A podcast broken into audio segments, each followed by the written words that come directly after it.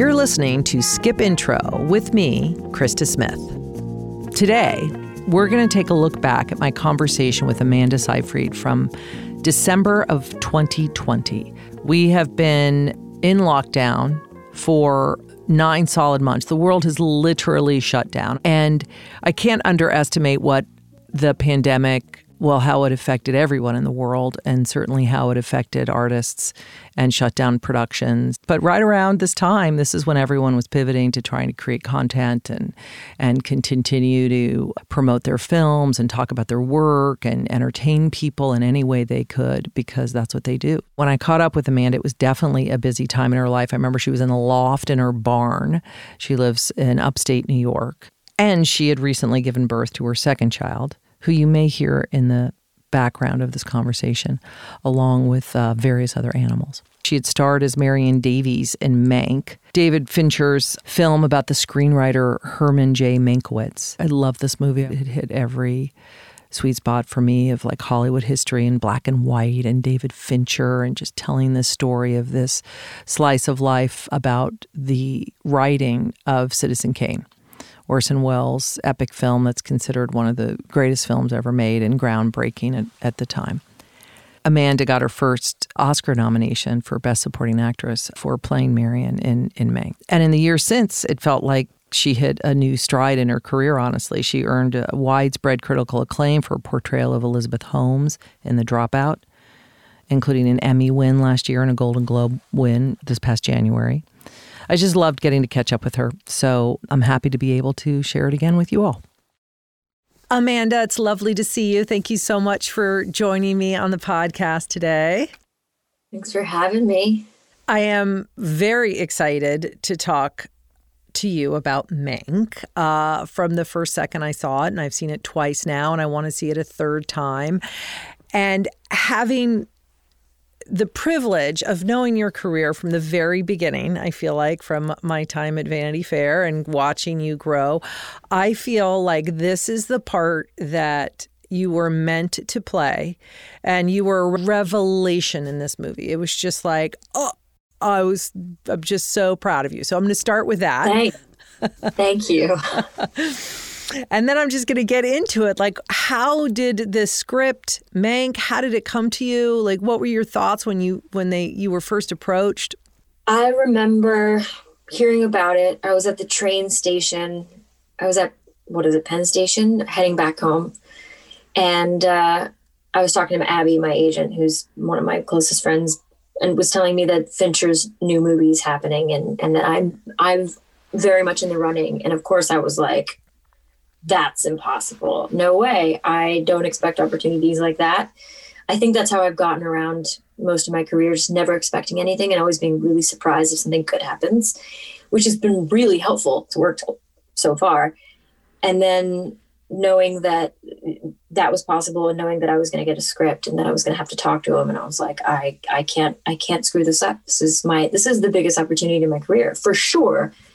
Uh, of course I've had amazing opportunities. I mean my career has been longish and you know I've I've been able to work on great stuff but this is definitely n- another ballpark for me for sure. I mean he is one of a kind David Fincher so I read the script it was very compelling and um, I spoke to him that night very quick and we had an amazing long conversation about uh, the era and do you hear that? That's good. Is that a baby or a dog? That's my dog. I'm like, the part of me was worried because my mom is downstairs with my newborn and my three and a half year old. Um, but anyway, it was an, he's so smart. This movie has incredible parallels to what's happening right now. And also, it's the golden age of Hollywood. It's just, it's perfect. It's a mess. I do, I do think it's a masterpiece and it's something that we haven't seen before and and truly like the greatest gift to me and my as an actor. Marion Davies is beloved, obviously, and she's something where you know on Turner Classic Movies you can see her films, uh, and what we know about her is more her legacy of of being the mistress of of Hearst and not so much uh, who she was a per- as a person. And what this film really shows you is who she was as a person and how intelligent and witty and kind and just someone you would obviously gravitate towards and wa- want to be friends with. And I think what makes this film so strong is the relationship between Marion and Mank. And Mank, of course, is played by Gary Oldman. Uh, and your chemistry is just incredible. You don't, as an audience member, you don't not believe it for one second. You feel like you're right there with them. Can you talk to me a little bit about a just working with Gary and, and getting to that um, to that working space as an actor to make it all so seamless? Well, it, it starts in the script. The the their their relationship was written in a way that I think captured the best of both of them. The best of Mank in that he was really, truly so easy to be around and just wanted to have fun and was so smart and could spin things and, and make things so much more interesting. And Marion is the same. She's really clever and she's very charismatic and really she just wants to have fun and she just wants to see the best in people. And so you get the best of each of these people, who they were, and you see it you see them just mix so beautifully in the, in the script and you want to believe that that's how their their relationship was. And i think because gary is not very precious when he's on set if he he's he doesn't take himself that seriously that's i think the thing i love most about him. Um, as an actor he he he shows up he knows he knows exactly what he's doing in terms of like he he's very prepared but he also can play around and nothing can be too serious. And that's the way i work. I'm not very precious either. If i make a mistake you know i i don't get into my head. We just we just really work together that way really well. And i think that you can feel that. You can feel this um the connection that we have on set and and how much we love our characters and how prepared we are and how we like to play around.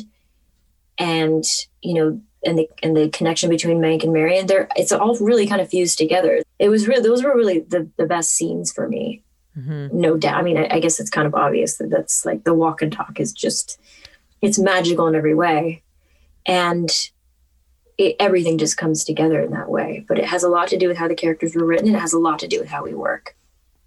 What What did you learn from working with Gary and someone who's been in so many amazing films. Wow. Uh, I think I learned from Gary that no matter how many movies you've done, no matter how many Oscars you've received, that no matter how many characters that you've played, there's you still have a center. You still you're still you'll still be able to find yourself if you don't take anything too seriously. It doesn't seem like he's chasing anything. He's where he is. And and you can be ambitious and passionate without it being everything and without it you know killing you and i've seen it kill a lot of people i've seen it bury people and he's just he's just there. He's just present, and and and and I know that I I want to I want to maintain that too. I want to be as prepared as he is. I want to have as much fun as he does, and I want to make the most of each each project, each experience. He clearly does that. Other than the script, uh, and I imagine your conversations with David Fincher, how did you, Amanda, get into Marion? Like, what was your, you know, did you do research? Like, what, what did you start with and kind of what did you end with?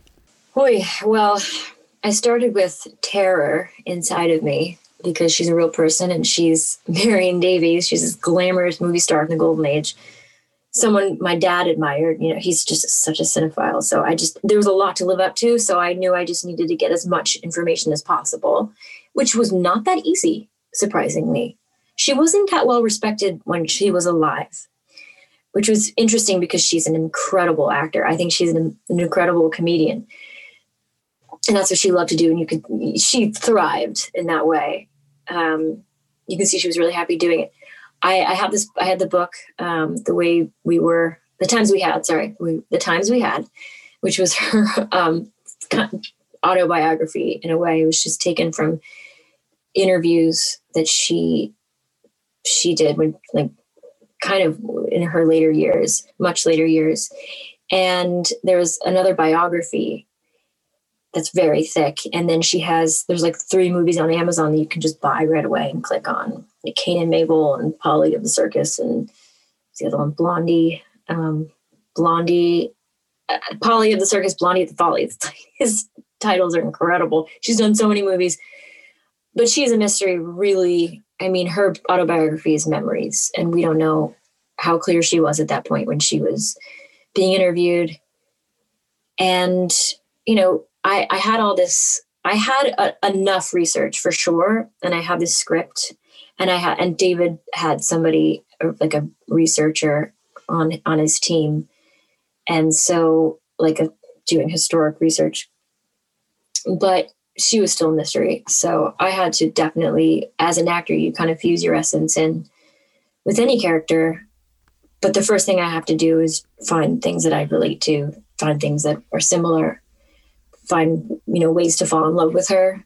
And that was really easy. And then the rest was just accent and trying to hear her voice in in her movies but not but but find the backstage version of her. It's it's always it's always a trip and i was lucky i had enough information but but then at the end of the day we were also creating her based on an essence that I have and that she has. And that really was helped by just long conversations with David. Mm-hmm. Well, also, some of the gowns and costumes in this film are breathtaking. And I'm thinking about one in the particular scene in San Simeon when you got it's like after dinner and everyone's like talking about world events and Mank is there with his with his wife and you have this gown that's unreal. Talk to me just about wearing that and getting into that and the wigs and and whatnot. That's another character in itself. I feel like the first time I stepped into the entire costume with the hair and the makeup and everything was very specific. And I could tell that when we were doing our camera test. It was just, I mean, down to which ring I was going to wear on which finger, what kind of purse she would she would have, what would be in it, um, the shoes, everything was meticulous and just, I felt perfect. And I was transformed. I mean, stepping into that character every night, that was another, like, it took me that much further. Like, it took me to like 110% of Marion Davies. The, the outfit that you're referring to, the dress, was a, a fabric that I had never even heard of before. I can't even, I don't even know what the name of it was. It the way it looked on screen, the the screen, the way it catched the light was it almost seemed like I was wearing an alien suit that was moving in a way. It just it felt like it was it kind of felt like it was like a visual effect. Um, it like melted on me. It was just very, very weird. Um, I honestly don't know how to describe it. It was like liquid. I felt like you were walking in liquid. That's what it felt like. Like like mercury. Mm-hmm. That's what it looked like. And I've never I've never seen that fabric. I've never seen that material. Probably never see it again. I think it was actually from the era. Of course, Trish Summerville's. I mean, she's well, you know, she's uh she was amazing. I I, I don't I can't. There's like everything I was wearing was couture. No, I've never. I mean, I listen. Les Mis is a close second for sure. Those costumes were made. Um, they were extraordinary for that era. It was so fun, the corsets and everything, but but this is this was on another level. I they're going to be in museums. I'm probably mm-hmm. never going to see them again. Even though they were made for me. you can visit them in the museums for for the whole world to see. It was spectacular. Yeah, and I was worried. You know, I was really worried because I I had just found out I was pregnant. God, two months before I was finished filming, and I was like, "Listen, this is my second kid. I don't know what's going to happen with these costumes, but you're going to have to be very aware that you might have to change everything based on how I grow. And it, it things, some things had to be let, let out a little bit. And then I was so grateful that I had already shot that the scenes, the walk and talk with Gary, because that was just so tight. And I mean, it was, it wore me, you know? Well, one of the things, like any actor certainly that works with Fincher or wants to work with Fincher, you know, it's he's the great auteur, and one of the things that makes him great is his relentless pursuit of excellence, and you know that when you watch a Fincher film, everything is going to be thought of. You know, there's nothing that is a coincidence or happenstance, and yep. And you certainly are not new at this. You've been, even though you're very young, you've been acting for a long time. What was that experience like for you working with him? Well, I don't, not to be self deprecating, but I think I, I feel like I'm maybe, uh, maybe I've been pretty lazy in my career. And not to say that I, I haven't worked really hard and I not that I haven't been challenged, but this is another level of challenge. Of course, I knew that he did a lot of takes. That's the thing everybody talks about. They don't talk about why often enough. And I got to know why. And I never ever felt like it was too that we were doing too many, which is extraordinary for me because the laziness comes from impatience. And that impatience was just kind of i just dis- disappeared because i i saw why. I understood why every time we were doing it again.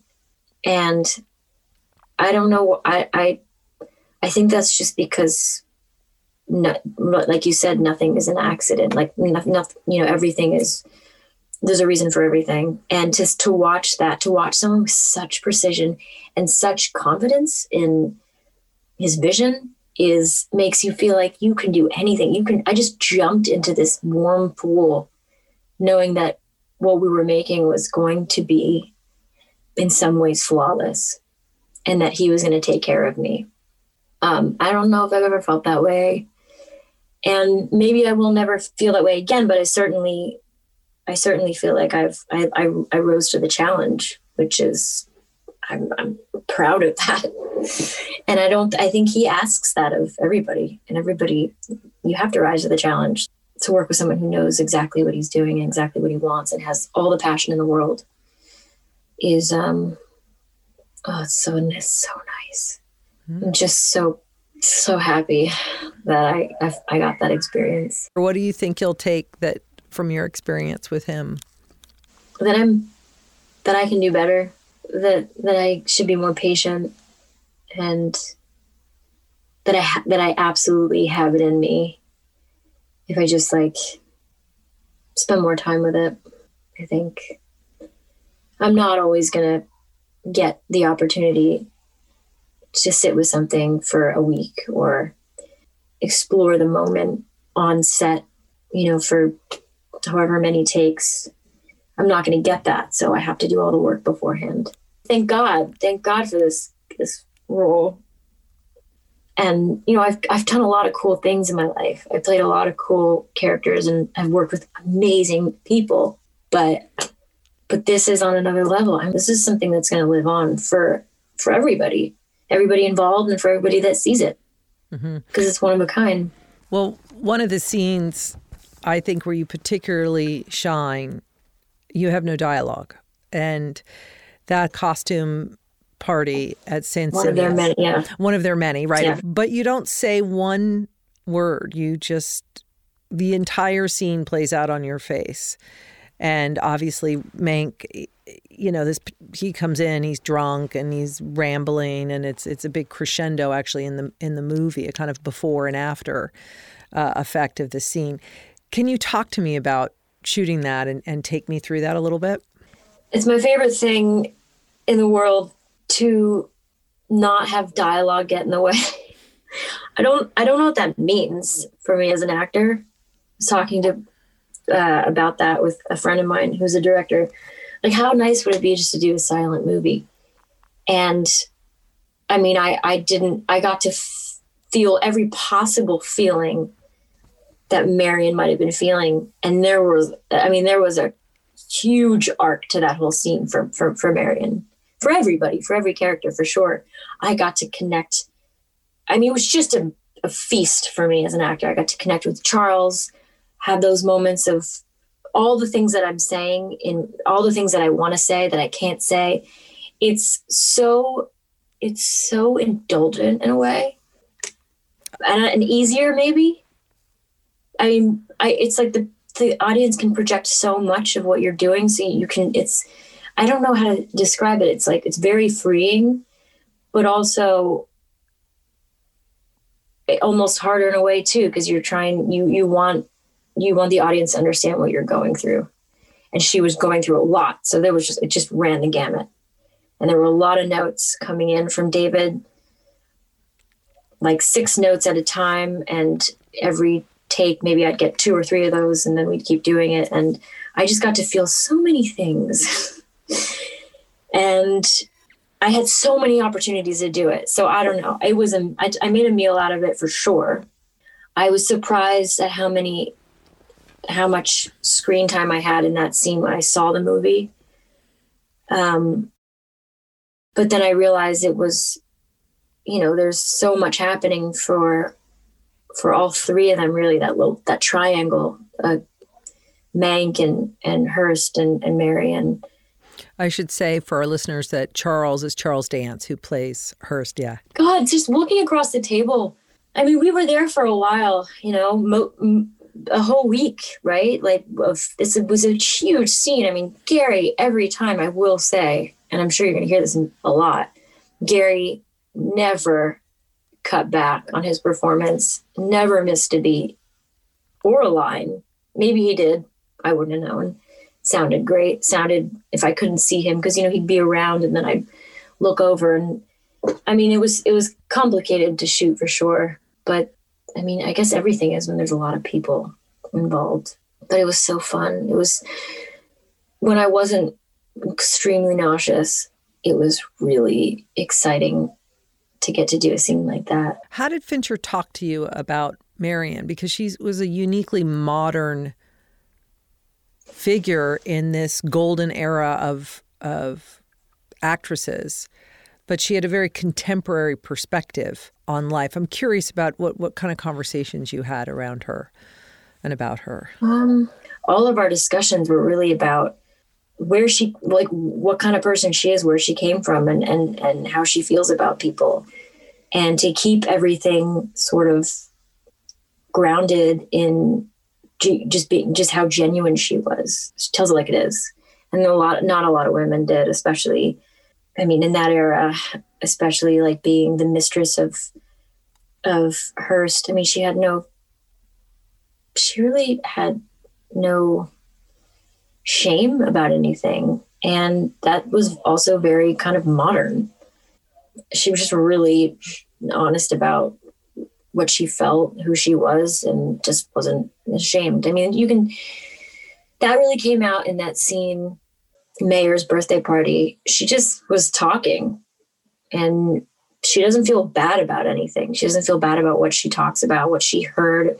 You know, she understands, oh, I shouldn't have said that but whatever you know she's you can see everything you can see who she is you, you can you can touch her she's real and that was really important to show that side of her because the people that have heard of her i think wouldn't necessarily assume that mm-hmm. well it was it made me love her because she she knew how to play both sides. She was so much smarter than she was given credit for just because she was staggeringly beautiful. And people make that mistake all the time, you know, or or the cliche of the dumb blonde or you know all of that and she was incredibly bright and emotionally obviously very astute. And I love the way you played that. I just I felt Thanks. that and I love the way you you were able to carry that through the performance. I mean, I know it's it's hard because I played my first role that anybody saw me as was Karen Smith, which is, I mean, it's classic. I, it's one of my favorite uh, experiences of all time. But of course, people, yeah, saw me as the the ditzy blonde because of that, and I got a lot of like uh, auditions to play ditzy blondes or like, you know, big boobed teenagers. And I, I imagine like well I, I imagine it was really difficult for her to play against that the madcap comedian ditzy blonde you know depending on the movie she was playing a lot of the same characters. And so of course she didn't people just assume that's who she was. Karen is obviously your character in mean girls. Yeah right which just had its reunion. You i saw you just got together wasn't there something i saw with tina fey yeah, and and katie couric put together a reunion. She had done a parent trap reunion and then i had worked with her husband on a, his podcast. And she was like you should would you ever do that? I'm like get it sure get it together. She's like i reached out to some people. She reached out to lindsay. Everybody was like yeah of mm-hmm. course. That was really great. Been a while. Yeah it's been everybody's come so far it's like they've just we've had like full lives I know. Well, I want to take you back a little bit to the beginning because I have some of my own memories, and we can talk about those. But, but for you, you grew up in Allentown, Pennsylvania, right? Which is I think the Rust Belt, as they would say. I know it from the Billy Joel yeah. song. And you really came out of the gate fast. I mean, you were modeling, and then before you knew it, you were on a soap opera. What what was that driving force when you were a teenager to to want to act or want to pursue a career in show business? I wanted to sing first of all. That singing was like a big a big goal for me. I I started singing when I was ten because I had an Annie audition. They Annie came back on that revival, and I don't know, God, I was ten, so 80, uh, 96.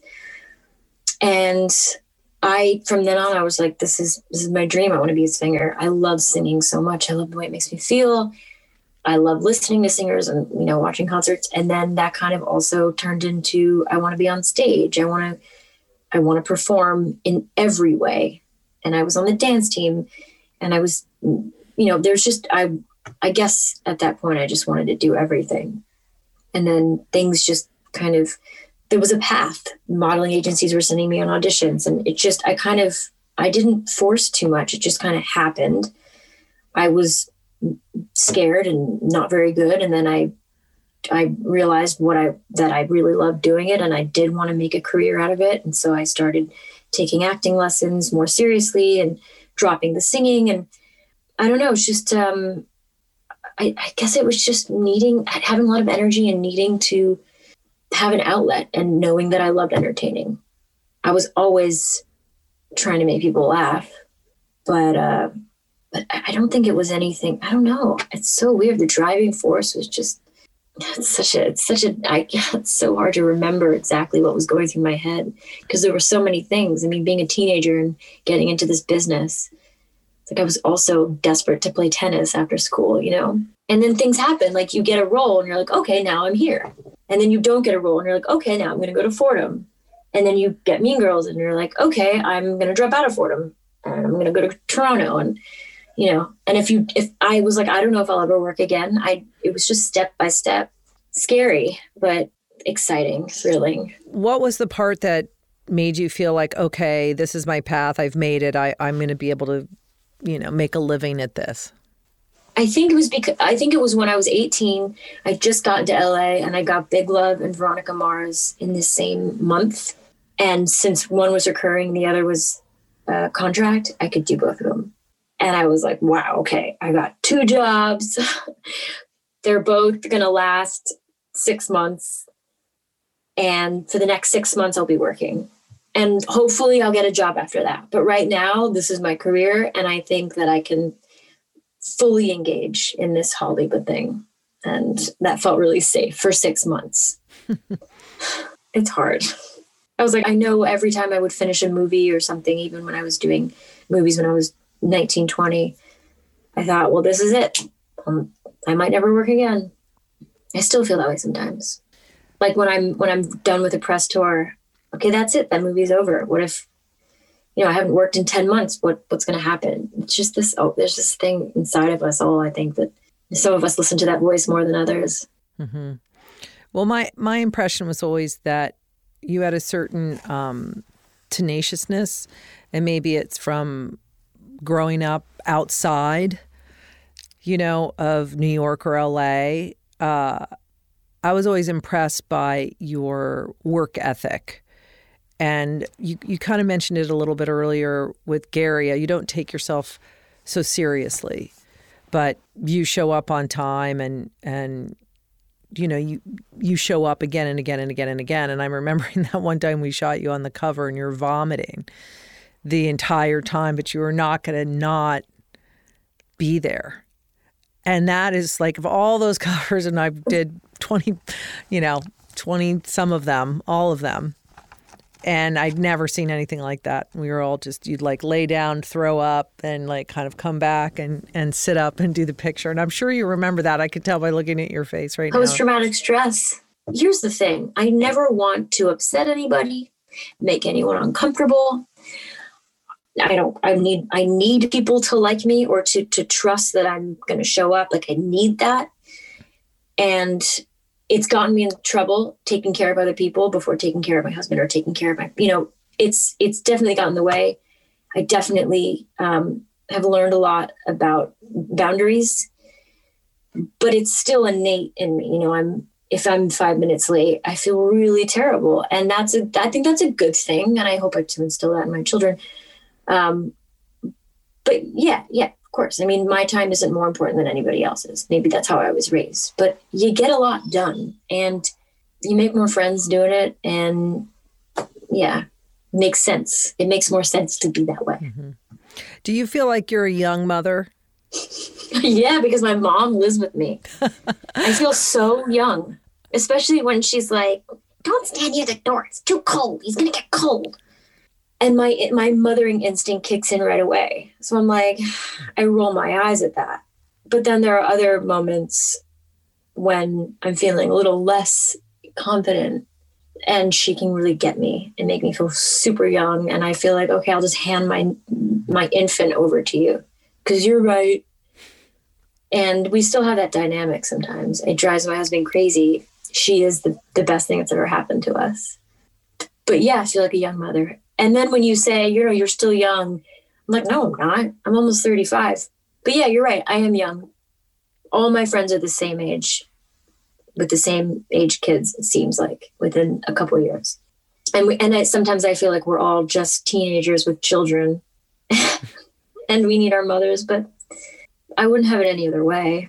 And you, you also chose to live out of the city, uh, both either New York or Los Angeles. So you're not in the in the midst of of the industry on on either coast. That had to have been deliberate. I think I think I just need less noise in order to to thrive emotionally. I think we all do, really. I'm not addicted to the city life. I certainly, you know, I'm close enough to a Starbucks. It it's fine. And and I always wanted animals and I just love space. I love space and this has been great for being in a pandemic. My god. I, boy, am I lucky. But yeah, I, I always wanted to grow up on a farm. So when you when you have money or when you earn enough money to to have what you've always wanted, it's just like the first thing you do. Where's some land? How do I get some horses? And I did. like I'm just, and you know, it's a lot of people think I'm crazy, but I definitely, but because I I I've already come to the realization that this is where I'm going to die and my house is too small. I mean, this mm-hmm. house is way too small. But what am I going to do? I'm, this is where I'm going to die. I've already decided. It's like my, it's paradise. So yeah, and also I work enough. I'm always back and forth. I'm always in LA at some point. I'm always in New York at some point. There's like a compromise to be made, and this is the perfect compromise. Plus, I don't have to pay that much for school. And you had a baby in a pandemic. You actually like all of a sudden Amanda had a baby. I saw on your Instagram. I was like, wait, what? Oh my God, we're here. I know but how great because I don't have it's something we we can't when you're in the public eye you don't get a lot of opportunities to have a secret. Not that I needed to have a secret but it, you it seems like you have to share everything or I like to share a certain amount of things on my Instagram. I love social media for that to engage in other things and and to have people engage in my life a little bit. It's kind of fun to a point and yet um I can't walk down the street in LA, you know, some, I, I listen, I, my lifestyle's pretty calm, but when I'm living in LA, I get photographed time to time. And you know, if I was mm-hmm. pregnant, they people would know. And and I don't know. It's just great to not have anybody know anything about what you're doing unless you choose to share it. Hmm. That's the short answer. well, I want to talk about some of your projects because you had such you've had a lot of diversity, intentionally or unintentionally. Uh, from Mamma Mia, obviously, we talked a little bit about Les Mis, sing, you know, singing in both of those, and singing with Meryl Streep. I'm just going to say, uh, and dancing around in overalls and all that uh, jazz. Uh, but how for you were those conscious choices or is that just like you said earlier one thing kind of came after another and it was just a matter of saying yes to things as they came along um, yes, the diversity of roles very intentional. It's tricky, just to be specific. It was really tricky um, to go forth with Lovelace and Chloe because of the content. But my, but I did those movies for a lot of reasons. But but the the, the other reasons were because I needed to break out of whatever people thought, especially the industry. To be seen in the industry as, as to be respected in the industry is of course really important. I've always wanted that. I've always wanted people to trust that i could i could perform that i could bring it that i could play different roles. So the diversity in that respect like you that's kind of like being tested. You know i'm i want to pass the test in my own for my own peace of mind and also to show people that i can i'm an actor i can play different roles but Chloe and Lovelace were, you know, tr- they could have been really tricky if I didn't nail it or if I didn't, if I couldn't get it right or if the movie turned out really bad or for any sort, any number of reasons. But I also was like, look, these are pretty serious roles. I'm not playing the dumb blonde. I mean, I guess it could have been easier than that, but I just wanted to go to from one extreme to the next. And then some timing came you know was being like woven in and out of my career. Like oh jennifer's body that sounds like a lot of fun. That's a great director great script really fun role. And opportunities like that came along. And then of course i'd have to fight for a lot of roles.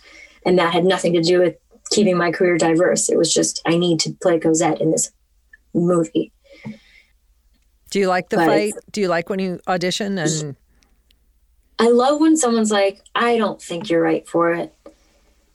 And then I can reply, "I'm I'm right for it. You will see." And of course, I don't know how many times I auditioned for Les Mis. I was told no before I even auditioned, and I was like, "You're gonna, I'm gonna, I'm gonna make you want to choose me by the end of this." And it worked perseverance. It really worked. I've only done it a couple times. I it's just when I don't trust, when I know that I can play a role that I'm that I'm right for it and that I that I'm right for it. It's just if I trust that I am, then I'm going to make someone. Or and and then at the end of the day, I know when I'm done fighting. I definitely have lost the game in some and for some movies, but but you got to fight for it. I don't I don't think you lose anything in that. I love auditioning. I'm like I'm the actor that will that will read. You know, there's just so many actors that I forget what the it's called when agents are like, oh, offer only. I'm not an offer only for the most part. Hmm. Because I like to fight. I love reading. I love I love the competition. Mm-hmm. I always end my interviews asking this question because um, I talk to so many incredibly talented prolific people. What advice do you have for those choosing a career in the arts uh, to weather those successes and failures and to to persevere? I don't think there are any failures, and it's it's it's not easy not to look at um, rejection or or a, a challenge that feels impossible. It's not easy not to look at that as a failure. But i do believe every single thing that happens to you is is just a, a rung on the ladder. Like there's there's definitely Um, you can carve out a path for yourself and you can make things happen and you can work hard, totally achieve your goals. Everybody has a different way of getting there. You can't ever mirror your your path to someone else's everything is unique and and just because you know you're experiencing failure or what you think is failure right now does not have a say in how how you succeed. Thank you so much, Amanda. I love catching up with you, and it's good to see you. I really appreciate this, though. I'm so happy you want to see it again. I absolutely want to see it again, and you see different things in the film, and you respond to different things, and it's it's fantastic. So I appreciate your time and congratulations on the new addition to your family. Um, I'm glad that the dogs and everyone's getting along as, as we heard. Thank you. Thanks so much for joining me. I'm Krista Smith, your host and creator of the show. Skip Intro is produced and edited by Isabella Riccio and engineered by Dave Corwin. Special thanks to our coordinator, Alyssa Hillman. Please subscribe, rate, and review Skip Intro wherever you've been listening. You can find me on Twitter and Instagram at Krista Smith. If you enjoy the podcast, please go to NetflixQueue.com for more. That's Netflix.